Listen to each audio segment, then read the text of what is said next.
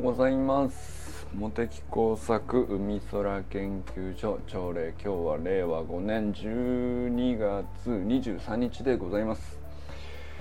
え忘れてたんですけども、昨日冬至でした。じゅうにがつにじゅうににちですね。あの忘れててどこってことではないんですけども、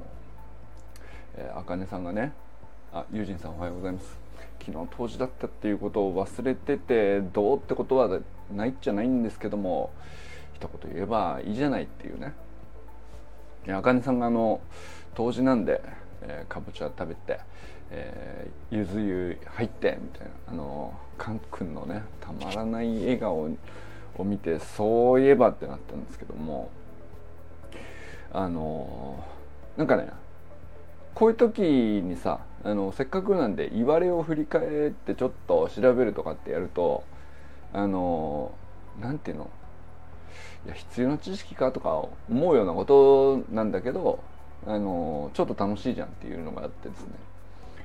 まあ冬至が何かはね、あれまあわかると思うんですけど、その日が長くなっていきますよね、ここから、えー、っていう話で、いちねんで一番日が短い日が冬至で、えー、ここからだんだんあの日が長くなりますよというのは、まあ、調べなくても知ってるんですけども、えー、そうだな、なんでかぼちゃなんでしょうかとか、あのそうか南瓜って書くよねかぼちゃはねとか、なんかだからまあそういうなんか語呂なんですね。だからちょっとこれから北に向かってたものが南に向かうみたいな、あの語呂っぽい話、まあ旬の野菜ってこともあるんでしょうけど、あとなんかなんで柚子なのって思って、あのまあ勝負湯だとか柚子湯だとかいくつかありますけど、柚子湯って不思議じゃないですか。なんか柚子ね、そのまあなんだろう、刻んでなんかに入れるとか、まあ料理ではね、あのなんか抗酸化作用があったりとか、あ体に良さそうだなみたいなのは分かるんですよ。だから食べれば食べれば分かるんだけど、あのー、お湯に入れるって何なのかなと思って、まあ、香りがいいから、まあ、そうかもしれないけどさっていう思ったんですよ。でちゃんと調べたことなかったなと思ったんでググったんですけども、これがねまた意外と面白くて、あのちゃんとちゃんとあの科学的に立証されてる効能がねあるんですよ。なんかそのまあパッと見たらすぐね血行が良くなるとか書いてあるんですね。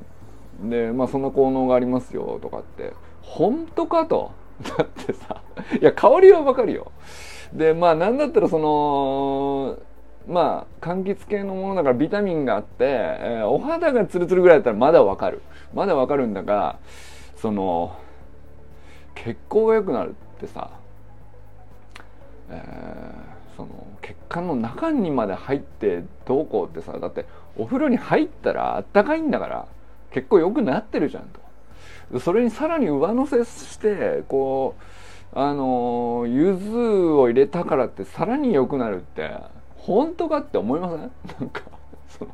いやでも本当にどこにどこ読んでも書いてあるんだよ、血行が良くなると。本当かなと思ってですね、あの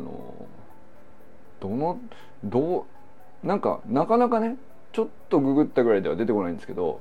ちゃんとありましたね。あのなんか高知大学さんとかですね、あのそれなりに真面目に研究されてる研究団体、その柚子のまあ柚子油だけを研究してるわけじゃないんですけど、柚子に含まれる成分がまあ、体にどのように良い作用をもたらすのかみたいなことなんでしょうね。それを結構けんちゃんと研究されてる論文とかあって、まあそのビタミンだとかでお肌ツルツルの仕組みは書いてあった。であとは抗酸化作用があるから、まあそのそれもまあ風邪はひかなくなるよねっていう文脈でいくと、あのまあいちねんでね、あの寒い時期なんで風邪をひかないように昔からの言い伝えで柚子湯に入りましょうと、まあ、これも文脈としてはわかるかな。まあでもそのなんていうんですか、古いしきたりでしょぐらいな感じでね、ちょっと舐めてましたね正直ね。なんですけどこれは本当に血感を強化する成分が柚子には含まれてるっていうことがちゃんと論文で出、出てるんですよ。これはびっくりしましたね。あのそうなのと、はい、昨日、いやうちはね、あのちょっとやんなかったんですけど、これはびっくりしたよ。あの柚子、まあ、独特の香りがあるんで、まあ、独特の何かしらが含まれてそうだなとは思うんですけど、なんかね、そのまあ、ビタミン C はお肌によくなる、じゃあみかんでもいいじゃないというね話ですけど、うーん、ビタミン P っていうのがあるんですね。初めて聞きましたよ僕は。 C じゃなくて B じゃなくて A でもなくて E ぐらい、 E とか D ぐらいまではなんか聞いたことあるって感じですけど、ビタミン P っていうのがあるんですよ。 P ですよ P、えー、ヘスペリジンとかっていうですね成分がですね、ちゃんとですねちゃんとあの血管に作用するらしいんですよ。で、なんだったら毛細血管を強化するっていう効果がちゃんと研究されてて、だから柚子湯に入るとあの血行が促進される。じゃあ毎日入ったらいいんじゃない冬はと、あの柚子を毎日入れたらいいんじゃないっていうぐらい本当にちゃんと効果あるらしいんですね。で、なんだ、その毛細血管の、あのーまあ、毛細血管ってさ、えー、と一番先端だから、まあ、そこから先その赤血球が染み出してって細胞にこう酸素届けて栄養届けてっていう末端なんで、まあ、そのある程度ちゃんと穴も開いてなきゃいけないし、漏れ出すぎちゃってもいけないんだけど、それをこういい具合にこう、あのー、出入り口をちゃんとこう調節してちゃんと固くしながらキュッと絞りつつちゃんとでスムーズに出れるっていう、あの、まあ、入り口に対して制御するあの効果があるっていう、まあ、そういう成分らしいんですよ、ヘスペリジンっていうのが、そのビタミン P ですね。マジかと、ちょっとびっくりしましたねそのいやいやいや、そのあのしきたりでしょうとバカにしてましたけど、これでもしきたりとはいえ、あのーなんていうか途中から誰かバカにしてやめちゃいそうじゃない、やめちゃいそうなところでもやっぱりなんだかんだ言って本当にそうなんだよねってみんななんとなく思ってるから続くんだと思うんですよ。その新しくうこういう入浴剤開発しましたと、こっちの方が結構良くなりますよって、こう新しいのどんどん出てくるし、もっといい香りのものとかバンバン出てきて、まあそれはそれでね効果あるんでしょうけど、それでも柚子湯が生き残ってるっていうのは、まあチャンピオンとしてね、あの君臨し続けてるってことなんで、そのまあ挑戦者はねいろんな新商品やってきてもそれをにちゃんと負けずにですね生き残ってるっていうしきたりはやっぱそれなりに科学的に強固な裏付けがあったりするもんなのねっていうのがね今日の発見でございますよ。あのまあ、ちょっとあかねさんのストーリーズでゆず湯にカン君が入ってるっていうねそのそこから広げた話なんですけど、これはちょっとびっくりしましたね。こんな、いやちょっと正直僕はね、あのまああかねさんあげてるしゆず湯ってどれぐらいの、まあ、ちょっと健康には良さそうだよねとかいうぐらいの話がわか小ネタが入るでしょという程度ねちょっとバカにして調べてましたけど、意外にすごかったです。意外にすごかった。しかもちゃんと論文出てるし、高知大学がまあまあ有名らしいっていうねいう話がねあの分かったので、後ほどサロンにその論文を共有します。ちゃんとね真面目にねプラセボ実験とかやってるんですよ。そのいやなんか、まあ、風呂だけじゃなくて、えー、まあ食してもいいわけですよね、えー、ヘスペリジンっていう、まあまあ、別に柚子じゃなくても何かに含まれてるんですかね。でもなかなか多分ないと思う。聞いたことないしね、ビタミン P なんてね。ちゃん、ちゃんと摂取するとなんかその例えば末端が冷え性の人とかを 何, 何人か集めて、で片っぽは偽の薬として偽薬プラセボですね。で片っぽはちゃんとヘスペリジンが含まれてるっていうのをあの、まあ、入れて。えー、実験するってやると、でサーモグラフィーでこう手のね温度測ったりとかするとちゃんとあのヘスペリジンを摂取した人の手先がどんどんこう温度が上がっていくみたいな、その毛細血管が、えー、強化されてですね、だからかなり即効性があるらしいですっていうねあのガチやんかというね、いやなかなか面白かったです、えー、で意外とそのゆず湯と血行がいいぐらいのキーワード検索ぐらいではなかなか出てこないんですけど、えー、ゆずの何が血行を良くするのかっていう成分にたどり着くのにまあまあちょっとね、あの検索に行くとにページ目さんページ目ぐらいのどっかにヘスペルジン、ビタミン P なんだそれはというやつがあって、で今度はゆず湯、ゆず湯っていうワードを除いてヘスペルジンだけで、えー、血行とキーワードで、あのー、検索するとまあまあガチの研究が出てくるっていう、そんな感じなんですけどいやまあ検索のプロセスを言ってどうするって話なんですけど、いやでもこれねなんか大事だなと思いましたね。そのググってなんか分かった気になるっていうのは、あのー、最初に思いついたパッとした疑問の、まあ、表面的なのでこう一回ググってみるっていうのは、そのトップにこうある程度分かりやすくてポップな記事、読みやすい記事がこうバーッと出てきてハンハンってなって、まあ、そんな程度ねってなることが多かったんですけど、これでももう一押し、でも最初に気になったキーワードを外してでも本質だけ掴んで、もう一回その別なキーワードででも同じことをどうやら掘り下げられそうな、えー、検索ワードを掴んでもう一回かけるっていう、このプロセスはね意外と大事だなと思いましたね。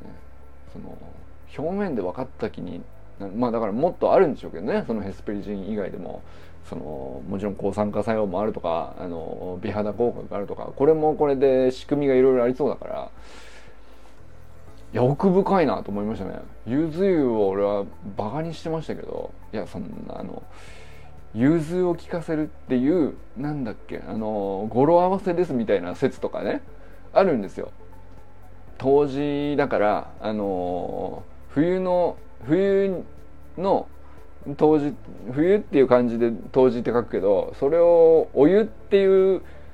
お湯で直すで冬至っていう風に読み替えて、なんか語呂合わせでとか、なんかそういう記事もあるんですね。で、まあ、それがどれぐらい本当なのか分かんないですけど、まあまあそういう言われがあってもおかしくないですよね。まあ、それはそれで面白いんだけど、なんでそんなにこう柚子を一生懸命入れるのかっていう。あ、なおくんおはようございます。ゆず湯ばかにできなかったですね。これはちょっと本当にあのさっきごふんググっただけなんだけど、すごいびっくりしたあの、まあかねさんありがとうございますって感じですけどいやなんかでもゆず湯に入ってるからなのか入ってなくてもなのか、あの人たちは血行が良さそうですね、あの森本家はね、はい、まあおそらくヘスペリジンの効果だろうと。ヘスペリジン何ですか？ビタミン P ですよ。聞いたことあります皆さん？ちょっとねいやあのさすがの愛さんもビタミン P は知らなかったんじゃないですか。どうですかあのいやさっき知っただけでどうやってますけどいや面白いですよね。はい、えー、そうそう、なおくんもねあのライブ配信昨日ねやってくれて、えー、にせんにじゅうよねんの目標設定ライブ、いやあのー、も年年の目標を年始に立てるって俺いつも遅いなと思ってたんですよ、まあ、してなかったんですけどここしばらくそうだ ね, ねその前の年末にやっとくべきだねこれね。いやほんとその通りだなと思いましたね。まあ野球にしてもコーチングにしても大学院にしても、えーまあ、もうちょっと長い将来ね起業するとか、えー、こんなコミュニティに関わりたいとか、あるいは走りの学校でねあのもっとこんな風に力になれるんじゃないかとか、すごいこうなんていうんですかね、あの、まあ、いつものねぶっつけのライブもすごい面白くて好きなんですけど、僕はね昨日のはなんか気合入ってましたね。なんかその目標立てましたよと、聞いてくれよというね、あのー、お聞きください佐藤直の目標ですどうぞみたいな、その歌い上げてる感があるっていうか、あのー、声の力強さ違うなと思いましたね。本当にやりたいことを言ってんだなっていうのがあの、まあ、周平さんがねたまたまライブで聞いてたので、そのコメント欄でも周平さんはそれをおっしゃってましたけど、でこれはすごい重要っすね。なんかあのー、年始のね、えー、まあ正月に実家帰ってとかどっかこうゆっくりしてとか、ゆっくりした時に要するにまあ完全にこう力抜けきっちゃってる時に、まあだからゆっくりすることは全然いいと思うんですけど、ゆっくりして、えー、完全に抜けきっちゃってる時に今年の目標はってこれ全然合わないんだよ、テンションがそのだからだからすぐ忘れちゃうんだな俺は。あのー、今年はやるぞみたいなことを、まあ、口で言ったりなんか紙に書いたりとか、あのー、うん、今年はこうしますとかって宣言したりとかするじゃないですか。なんだけど生活としてはボーっとしてたりするんですよ。テレビなんか駅伝見て駅伝見てなんだろう、いやそんな好きでもない駅伝を見てね、僕はね、あのでなんかあのお正月のお笑い番組見て、そのおばあちゃんにあのとにかく実家でよくしてもらってみたいな、あの何にもしなくてもご飯が出てくるっていう状態でね、あのはあ、正月ってな、まあ、それは全然いいんですよ、幸せなんでいい、ハッピーなんでいいんですけど、あの目標立てるぞと、まま、全くもうテンション合わないから、そりゃなんか違ってたんだよねこれね。でこれはあの年末の今の時期にうわーってなって、あのこれ終わったらこれ済まして今年納めてよし時間かかるぞってなる、一番今エネルギー上げてこうギア上がってる状態だから、ここでやるべきですね。いやなんかそのなおくんの目標設定ライブ聞いてて、あそうだ正しいなこれ今やるべきだなと思いましたね。あのうん全然そのなんていうか宣言の強さが違うと、うーんやっぱりなんだろうね、そのテンションと口で言ってることと一致してるとよりぐ言葉が具体的になるんだなと思いましたね、うん、なんかこう頭の中でイメージできてるものがこうちゃんと鮮明に描けてるっていうか、それがないとあの感じにならないんですよね、言葉の強さっていうか。まあだから卒論とかももちろんね迫ってるんで、なんていうかこうやることいっぱいあるんだけど、でとにかく来年ももっとふっかるでいようみたいなね、どこにでも動き回ってやるぞっていうのもまだ行くのっていう感じですけどね俺からするとねその十分ふっかるですけどねいやでもまあ直君からすればね自分の実感としては持っていけるっていう話なんでしょうし、うーんいやでもそのふっかるって言葉は軽いけどこれ結構難しいことだと思うんですよ。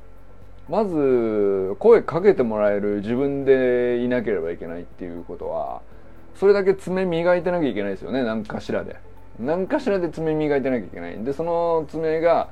あいつすっげえ爪持ってんぞってね、あののある鷹は爪を隠すんだが、隠しているのにあい知る人を知るっていう感じにはなってなきゃいけないっていう、その見せびらかしてないのに脳ある鷹になっているのに、で爪を隠しているのにあいつの爪は実はすげえぞって分かる人がちゃんと分かってるっていう状態をまあね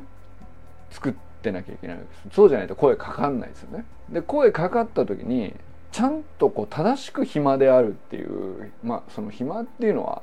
仕事がなくて求められてなくて役割がなくて暇とかっていうよりも、行こうと思えばいつでも行けますよと、あの東に助ける助けを求める人がいたら東に行きますし、西に困ってる人がいるんだったらあのそれを解決しに行きますしっていうね、なんていうかあの宮沢賢治じゃないですけど、いやあの状態を目指すってことですからね、ふっかるっていたいっていうのはね、なんかすごい話だなってあのこれ言葉はポップに見えるけどこれ宮沢賢治じゃねえかって思いましたね。あのでなんかあのまあ人にどう言われようと俺の軸はちゃんとここにあるって自分が分かってるから、うーんまなんかこう他人にどう評価されるとかどう思われるとかそういうことじゃなくて、自分が行くべきだと思ったところにちゃんと素早く動くっていう、そのそれができるっていうことでもあると思うんですよね。なんかね、あれがね、いやなかなか迫力のあるライブ、久しぶりのライブ配信でしたけどね、あのすごい力強かったっすね。本当に面白かったです。俺も目標設定ライブね、まあ、朝礼でやればいい話なんですけど、今やればいいって話なんですけど、いや確かにフッカルであるはあの僕の目標としてもなんかねやりたいなとは思いましたよね。あとはだからなんかこ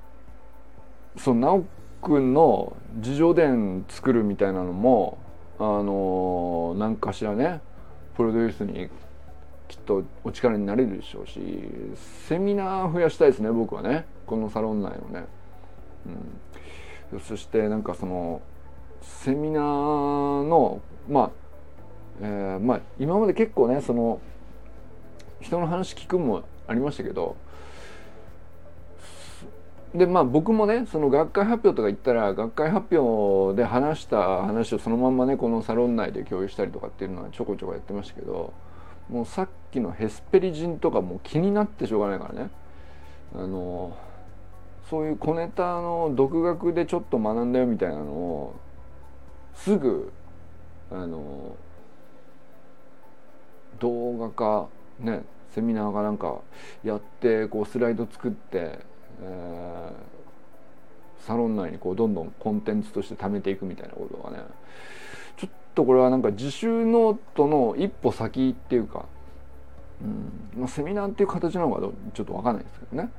なんか自習ノートは自習ノートで今まではこうちょこちょこやってきましたけど、もう一歩行ってもいいかなっていうね、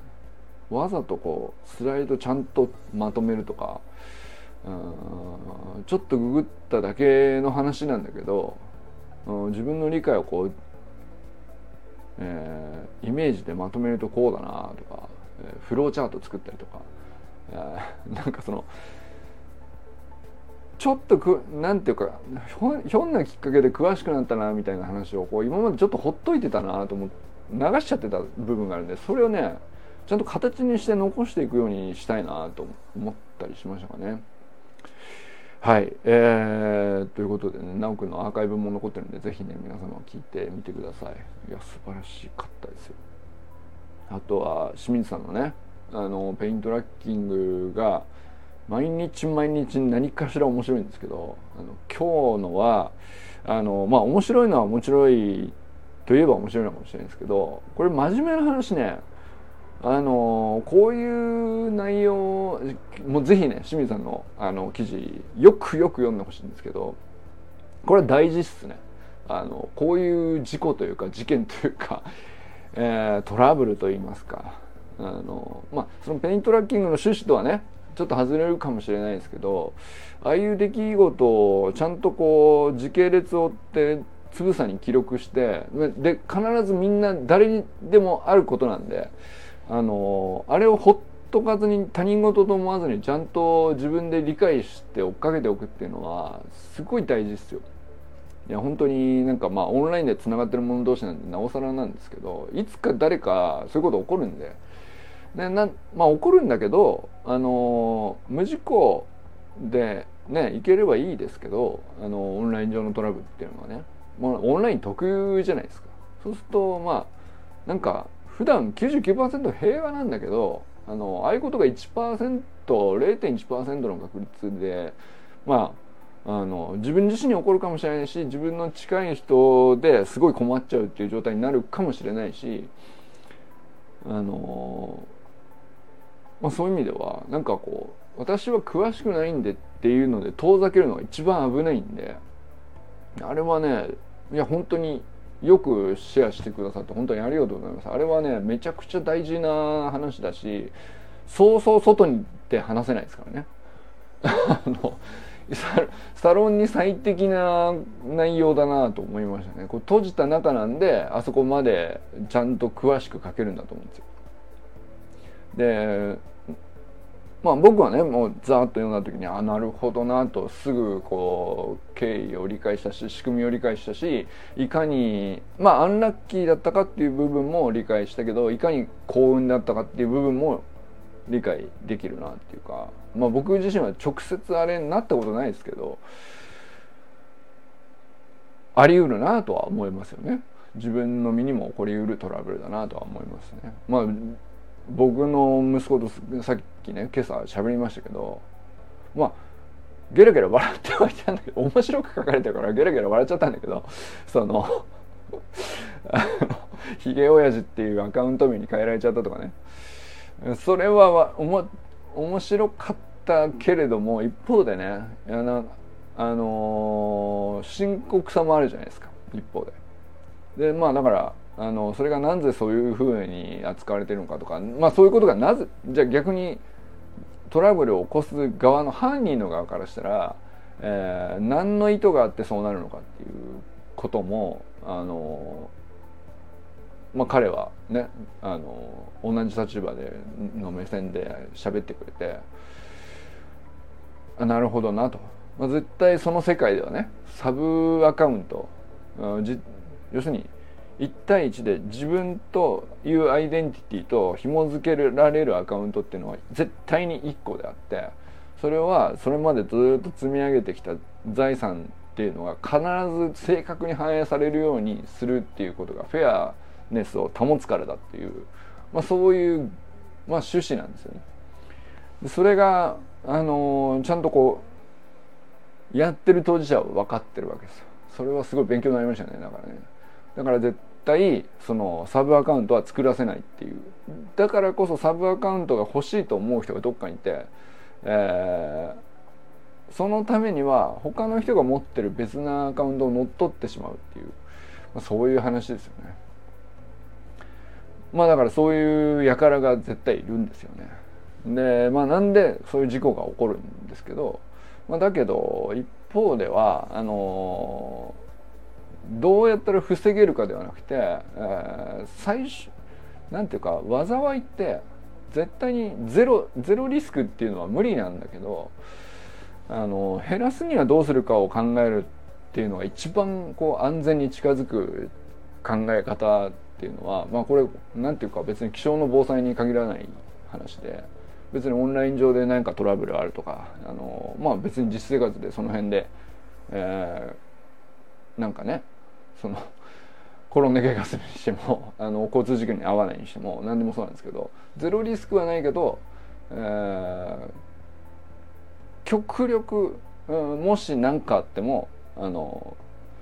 被害を最小限にするにはどうするかっていうアプローチをすることによって一番こう対処があの良くなるというか、あれはお見事な話でよくシェアしていただけたなと思いましたね。すごいいい話で、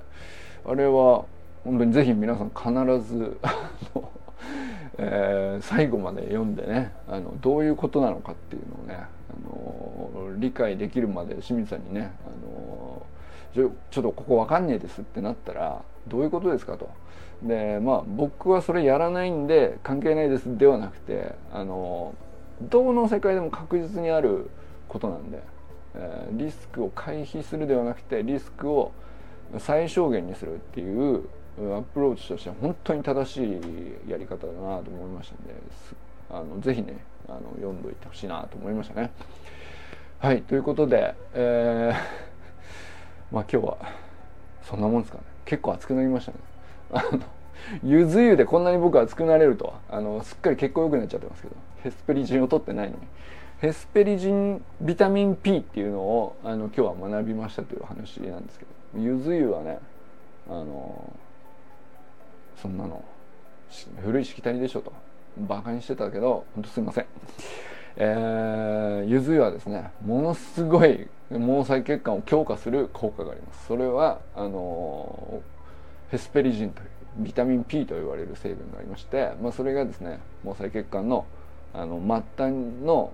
要するに血管の壁に対して作用するという、まあ、この間ね油セミナーでもやりましたけど、細胞膜の膜をいかに質を良くするかみたいなことだったじゃないですか。まあそれがこう血管に対血管もねもちろん膜なんで、まあ、いろんなものでできてるんですけど、それを一番程よくして、まあ、自分のコンディションを良い状態に持っていくっていうには、まあ、原始的にはこうやって過ごしてたっていうのに近づけるのが基本的にはいいんだろうと思うんですけど、あのまあ今のこの便利な生活を享受しながら、あの原始的な人動物としてのこう人間のコンディションの最高の状態があのちゃんと保たれるようにするっていうのは、や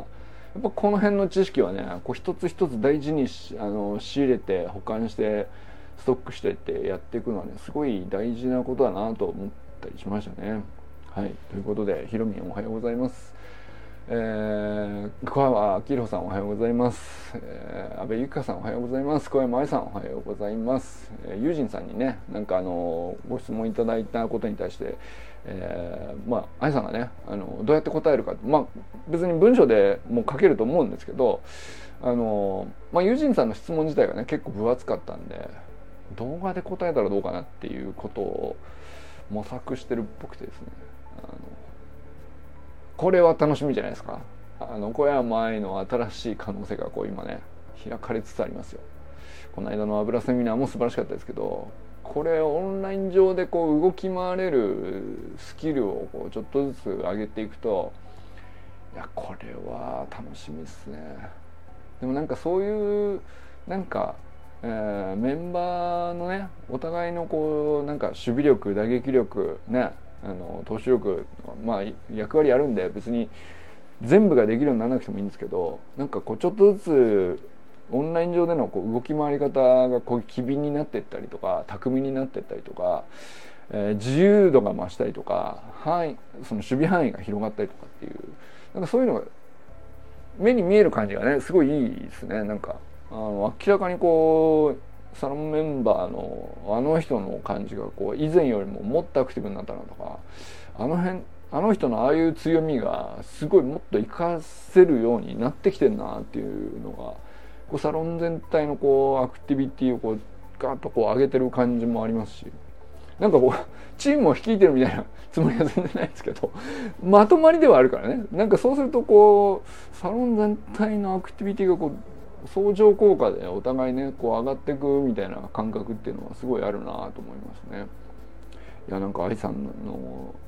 回答がどういうふうにちょっとされるかわかんないですけど、まあ、ユージンさんに、ね、の質問に対してもなんかすごいちゃんと丁寧に答えてくれそうなんで楽しみにしております。えー、佐藤奈君おはようございます。山田ユージンさんおはようございます。えー、中村修平さんおはようございます。寺石ゆかさんおはようございます。ゆかさんがねエーアイ をすげえ使いにこなしてて、あのひろみさんもそうですね。ひろみさんのあの J-ポップ デビュー聞きました？あれもすごいですね。あのその エーアイ はちょっと僕知らなかったですけど、サウンド系の エーアイ とか、あの、まあ、歌詞を書いてくれるとか、あとはまあだから、まあ、前々からね僕はコーチングにはすごい向いてるなと思ってたんであれですけど、まあ、ゆかさんすごいこうチャット ジーピーティー だけじゃなくてバードとかあのパープレキシティとか、えー、まあ結構ねどこにどこのこうベクトルに対してこう得意不得意みたいなのもやっぱり エーアイ にもあるんで、それをこう並列で同じ質問を並列に投げれるみたいなチャットハブっていうあの Google Chrome の拡張機能があるんですけど、あれを見事に使ってて、なんかあのちょっと前にねゆかさんがあの エーアイ をこうどうやって導入していくかみたいなことをね、まあ、モテサクコンサルでもそういうことを話してくれてたんですけど、なんかそれがこうすごい形になり始めてて、すごいこう今充実感がこうゆかさんのねメルマガとか撮ってる人はちょっと分かると思うんですけど、すごい出てる感じしますよね。いやでもあれはめちゃくちゃ重要ですよ避けて通れない話だと思うんですよね。うん、いや本当になんかあのなんていうの、走り幅跳びもスプリントも素晴らしいし、なんかこう人生の先輩としてのこう背中としてね、あれほど美しいことはないですよ。やっぱりなんか エーアイ に関してもあのなんていうか、最初振り回されるのはしょうがないとして、振り回されながらもうちゃんとなんか手綱引けるようになってって、何だったらこうさんびき同時に走らせるみたいなことですからね、今ゆかさんがやってるような話というのはすっごい高度な話なんですけど、いや本当に面白いですよね。なんかゆかさんの Facebook の投稿の方にもね、あのー、書かれてるんでちょっと読んでみてほしいなと思います。えー、清水信之さんおはようございます。本当に素晴らしい投稿ありがとうございます。えー、そしてね、まあ、痛みがちょっとずつ減ってるっていうのはねまずないようにですね。そして、まあ、痛みという種類でいくとちょっと別な痛みだったかもしれないですけど、いやあれは本当に貴重なログだなと思いましたね。はい、えー、山本健太さんおはようございます。森本あかりさん、善くん、かんくんおはようございます。かんくんのねゆず湯に入ってるあの最高のこう笑顔のおかげでですね、非常に今日は勉強になりましたなりましたね。ヘスペリチン、ビタミン P でございます。えー、これがですね毛細血管の血管の壁を強くしてですね血行を良くするということがですね科学的に立証されております。ただの言い伝えじゃないよというね。いや本当に勉強になったな。えー、砂塚森田さんおはようございます。ということで今日も皆様どなたと笑いますでしょうか。今日も良き一日をお過ごしください。なおくんありがとうございます。ゆうじんさんありがとうございます。清水さんありがとうございます。川木郎さんありがとうございます。じゃあね。